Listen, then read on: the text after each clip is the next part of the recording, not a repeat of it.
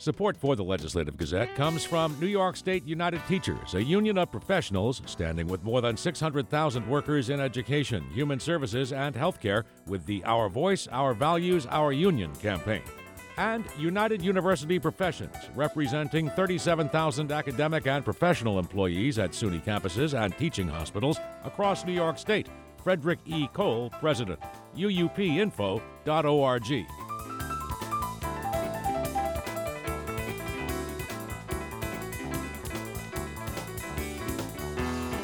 New York Governor Kathy Hochul says she will press the state legislature to adopt her plan to further revise the state's controversial bail reform laws. However, legislative leaders remain reluctant to make more changes without better data on the law's true effects.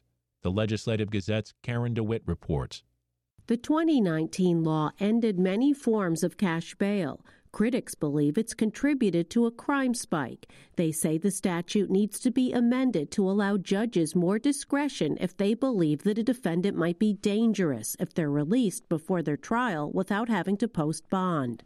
Hochul, whose opponent in the closely contested governor's race last November made a campaign issue out of the bail reform laws, is responding to the criticisms. In her State of the State message, she proposed revisions to the law to make it easier for judges to set bail for more serious crimes. The judge should have more discretion and to be able to consider more factors than simply whether or not the individual is likely to return to court when they're required to. Hochul says the way the statute is written creates conflicts for judges. The law requires that they must consider what are known as the least restrictive means that are necessary to ensure that a defendant returns for their court date. But another part of the law, amended in 2022, permits judges to consider other factors when deciding whether to set bail.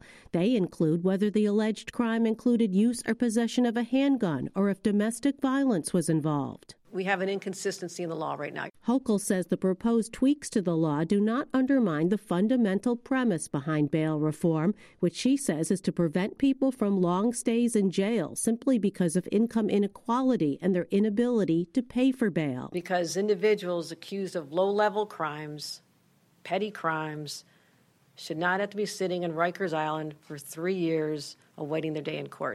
Democrats, who hold supermajorities in both houses of the legislature, are reluctant to sign on to further revisions to the law. Senate Leader Andrea Stewart Cousins says the original law was limited to ending bail for misdemeanors and nonviolent felonies. She says judges have always had the ability to impose bail for people accused of more serious crimes. The Senate leader says a hearing on the effects of the law to be held January 30th will provide more clarity. Our committees will be having a joint hearing to go over data uh, at the end of January, where we will again have some context where we begin to discuss what, if anything, should be done. Senator Zellnor Myrie is one of the several progressive leaning senators who would need to back Hochul's proposed changes for the bail reform revisions to be approved. Myrie says he's reserving judgment on the proposal for now, but he says any efforts to curb crime must also include plans to lift more people out of poverty. Any discussion on public safety should also be including prevention of crime, should be attacking the root causes of crime giving people a job, housing, educational opportunities. Senator Myrie is the sponsor of a measure known as Clean Slate. It would seal the conviction records for people found guilty of nonviolent crimes and who have completed their time in prison or on parole. He says it would eliminate barriers to housing and employment that many people with criminal records face but he says he's reluctant to change the laws to respond to what he says are anecdotes and fear tactics by the opponents. Republicans who are in the minority party in both houses say that Hochul's proposal doesn't go far enough and that the entire law should be repealed. Among them is Senator Tom O'Mara. He's a ranking member of the Senate Finance Committee and is also on the Judiciary and Codes Committees. Is it a step in the right direction?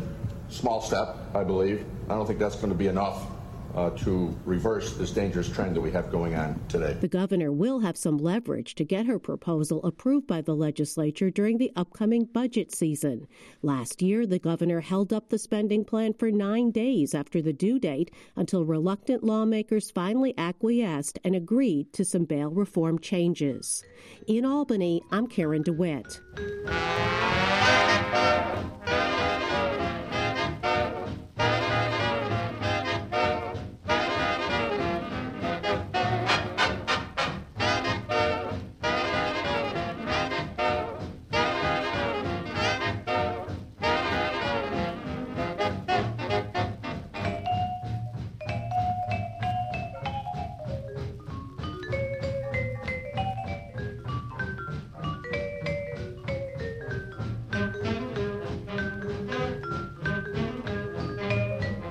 You are listening to the Legislative Gazette, a program about New York State government and politics. I'm David Guistina.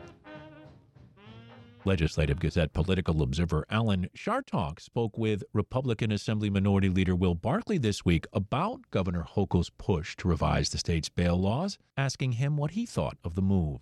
I agree with the governor. Can you believe me saying this? But I yeah. believe uh, I am backing the governor on that proposal. And I think you'd question most people, uh, New Yorkers, to say, yeah, that seems like a common sense change.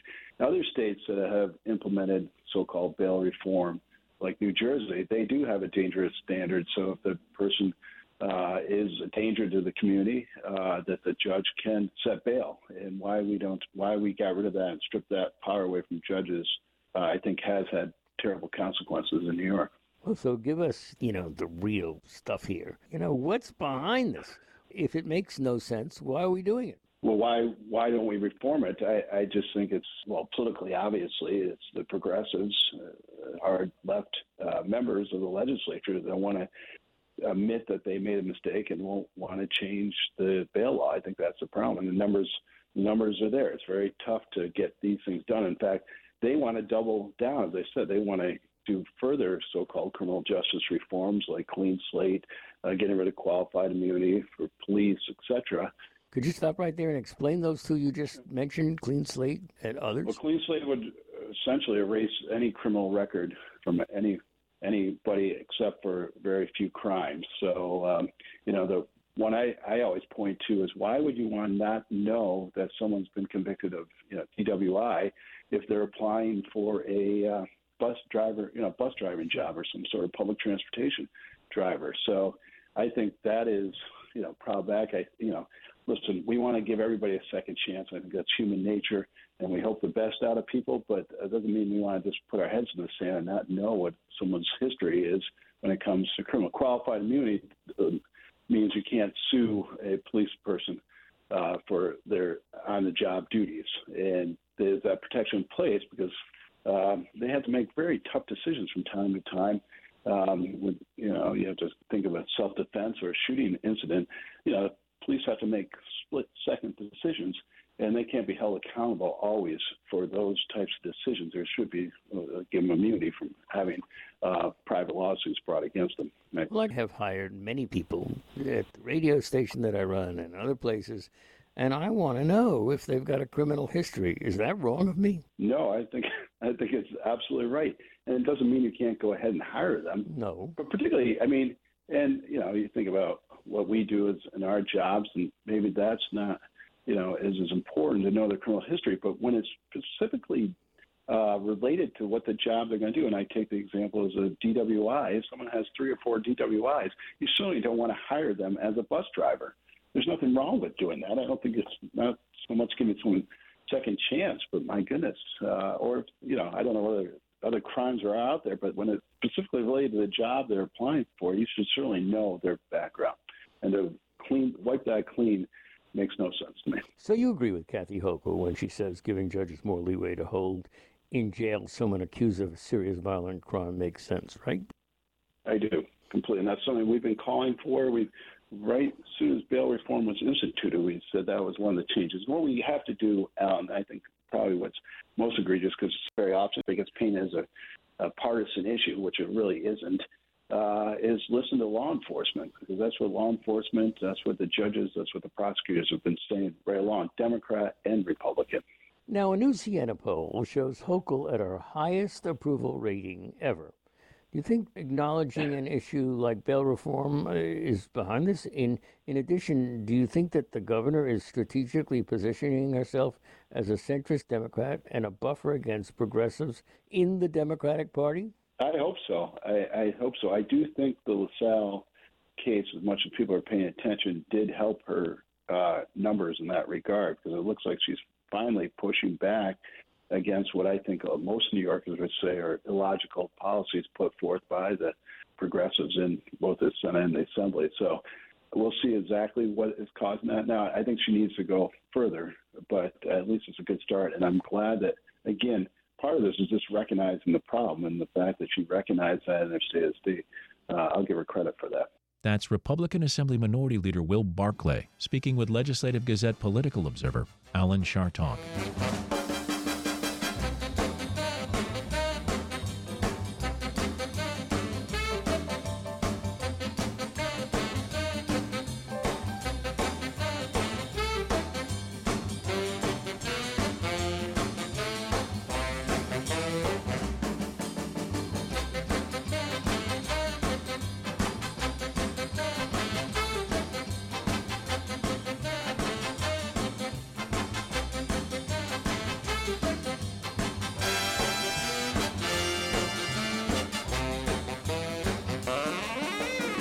You are listening to the Legislative Gazette, a program about New York State government and politics.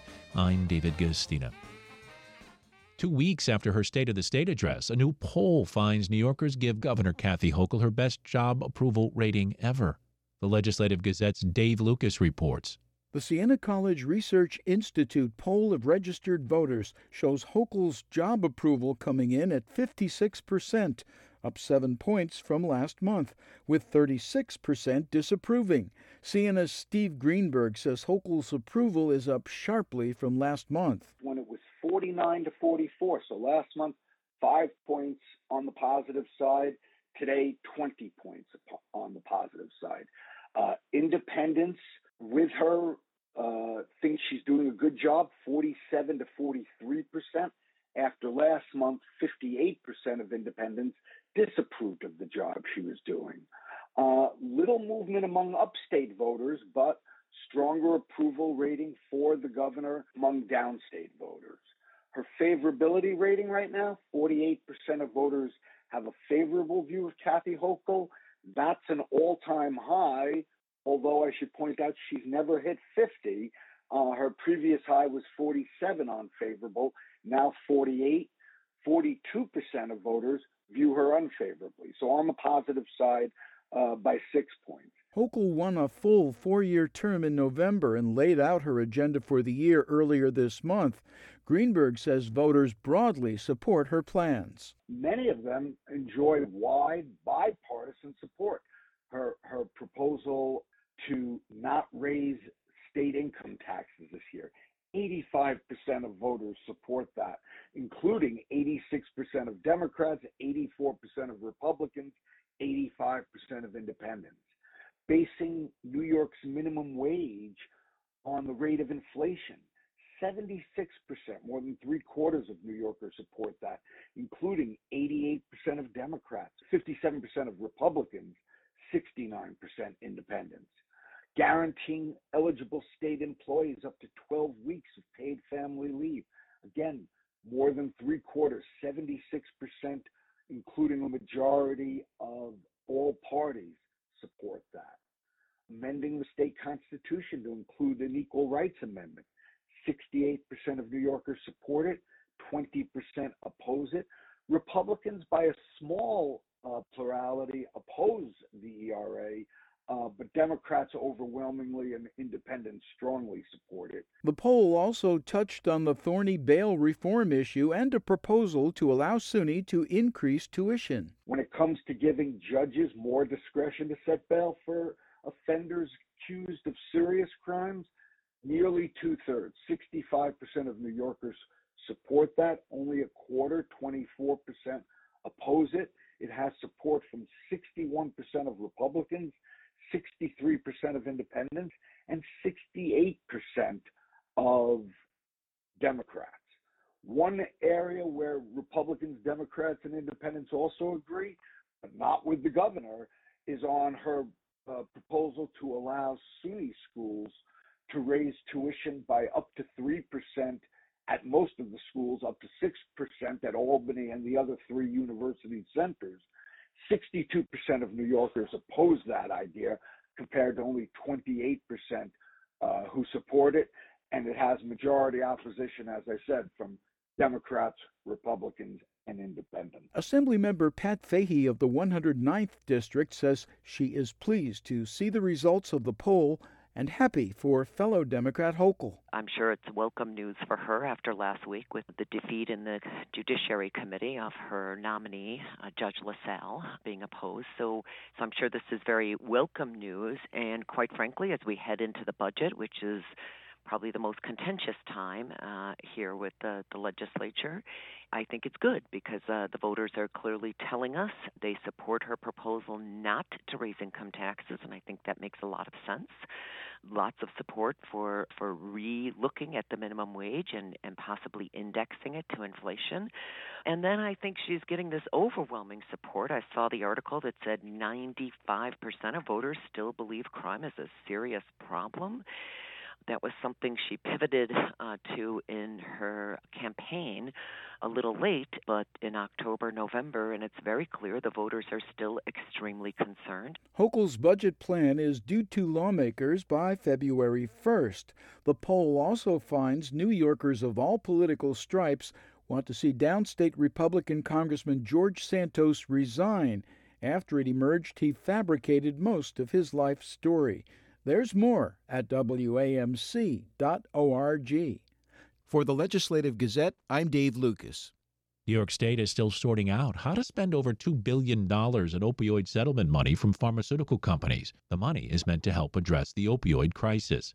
Reporting for the Legislative Gazette, WSKG's Phoebe Taylor Wuolo checked on counties in New York's southern tier. The number of New Yorkers who died from an opioid overdose increased by 14% from 2020 to 2021. That's according to a recently released report from the State Department of Health.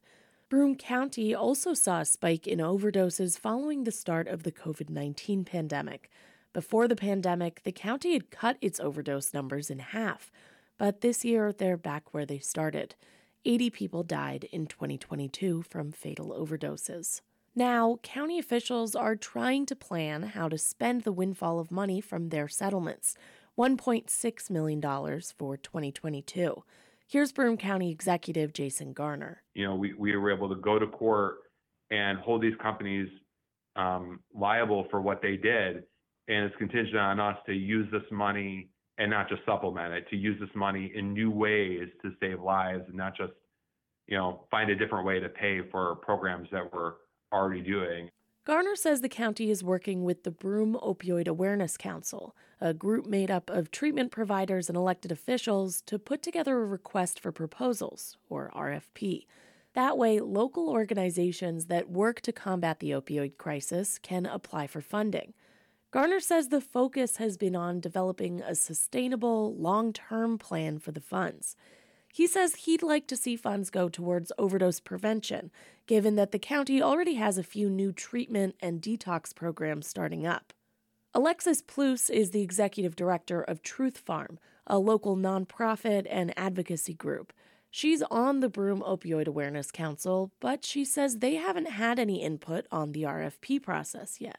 Pleus says she'd like to see the money go towards gaps in services and smaller community organizations that can't bill insurance or Medicaid to stay afloat. So, like in Broome County, as an example, we're not as rich in harm reduction services as we are in treatment services. So, I'd like to see more money in harm reduction services. Harm reduction doesn't require a person to stop using drugs to get care. Harm reduction services can include syringe exchange, safe injection or consumption sites, and distributing naloxone, an overdose reversing drug. None of Broome County's settlement funding has been spent yet. Steuben County is one of the few counties in the region that's already allocated money for 2022. Here's County Executive Jack Wheeler. We know the need is here now, and we have received most of the money that we expect for 2022. So we wanted to start making those investments now. Steuben County received just under $700,000. Most of that money has gone towards expanding Catholic Charities' peer recovery program, hiring two new social workers for the county, youth prevention efforts, and other programs that support people in recovery. But Wheeler says the need is still there. It's a lot of money. Uh, there, there's no doubt about it. It's a lot of money. But when you look at the scope of the issue and the cost of staffing, the cost of being able to address that, that money gets tied up pretty quick. Sarah Whaley is faculty at Johns Hopkins Bloomberg School of Public Health. As part of the school's overdose prevention initiative, she works with states and counties to help them spend opioid settlement funds in the most effective ways. As it trickles down to the local level, it could be, you know, less than we think. Um, and so, again, making sure that it's used strategically is going to be the like most crucial point to ensure its effectiveness. Whaley says that means planning long term and actually evaluating what's been working in a community and what hasn't. She says counties should communicate with each other and look at what resources are and are not available across county borders. And Whaley says getting input from the community especially people who have been the most impacted by the overdose crisis, is extremely important. There's organizations that are on the ground doing the work. They're the ones that know what's needed, um, and also including the voices of people who use drugs. Like these are the people that the money is supposed to be helping. Whaley says the public should also get to see what happens with this money. That could mean putting together public facing websites to show spending or holding community meetings throughout the process. Overall, she says it's good to be as transparent as possible. In Vestal, I'm Phoebe Taylor Wuolo.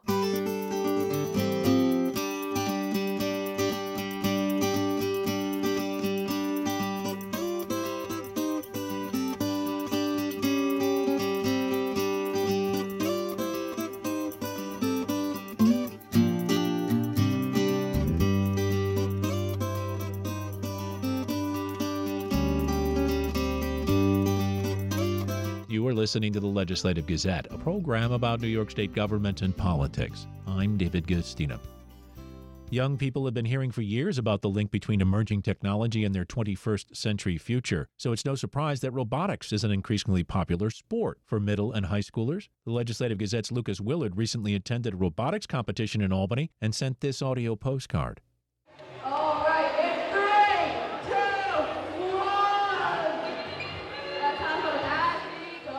The gymnasium at the Albany Academies in New York's capital city is filled with enthusiastic students and supporters for a qualifier for the First Tech Challenge robotics competition. Today in Albany, 16 teams are competing. John McNally, an engineering teacher at the Albany Academies, is the qualifying tournament's director. I would say it's the varsity sport of the mind. First Robotics is a place where teams design and build robots and program them and uh, they work collaboratively with their teammates in, in innovative, creative, and um, problem solving environments. The name of the game today is Power Play, presented by Raytheon Technologies. With fans packing the bleachers and balcony, robots using mechanical telescoping arms stack colored cups onto poles of varying height on the gym floor. The fans cheer as the timer counts down and the robots scurry around the 12 by 12 field.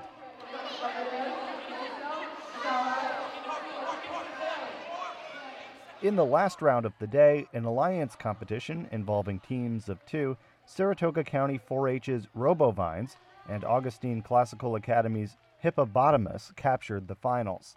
Junior Henry Labarge is a member of the victorious Robovines team all very excited. It was very drawn out. We went to the very last match we possibly could have, and at first it looked like we were losing, and then at the very end it looks like we won. So it was probably the most exciting it probably could have. The students competing here must work as a unit in designing, building, and competing with their robot. Labarge says the sport also helps students make new friends, and speaking for himself, come out of their shell. It creates kids who start off maybe being shy or not really wanting to get into everything. But once you get into it, once you're in it for a few years, you're up there, you're good at presenting, you're good at leading a team and doing all that kind of stuff. Um, currently, I'm running a couple of different younger programs. Uh, when I started off, I like barely spoke a sentence every single meeting, and I think that's the best part.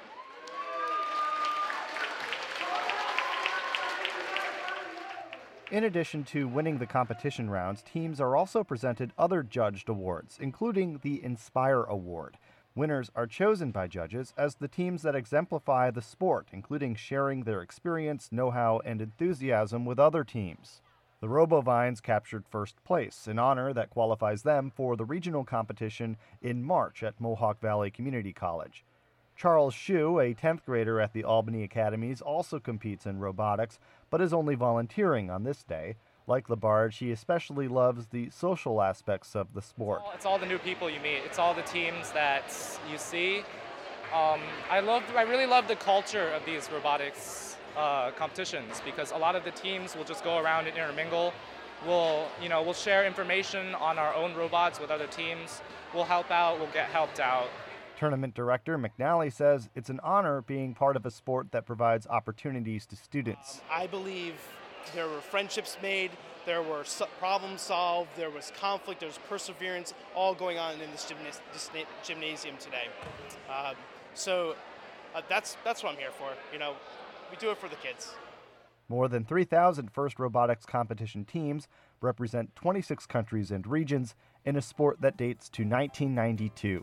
For the Legislative Gazette, I'm Lucas Willard.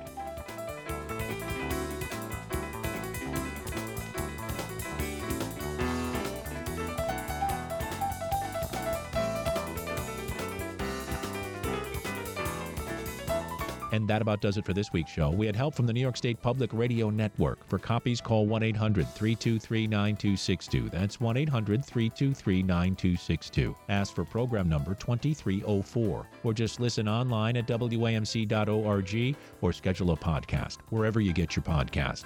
And join us again next week at this same time for more news on New York State government and politics. For the Legislative Gazette, I'm David Guistina.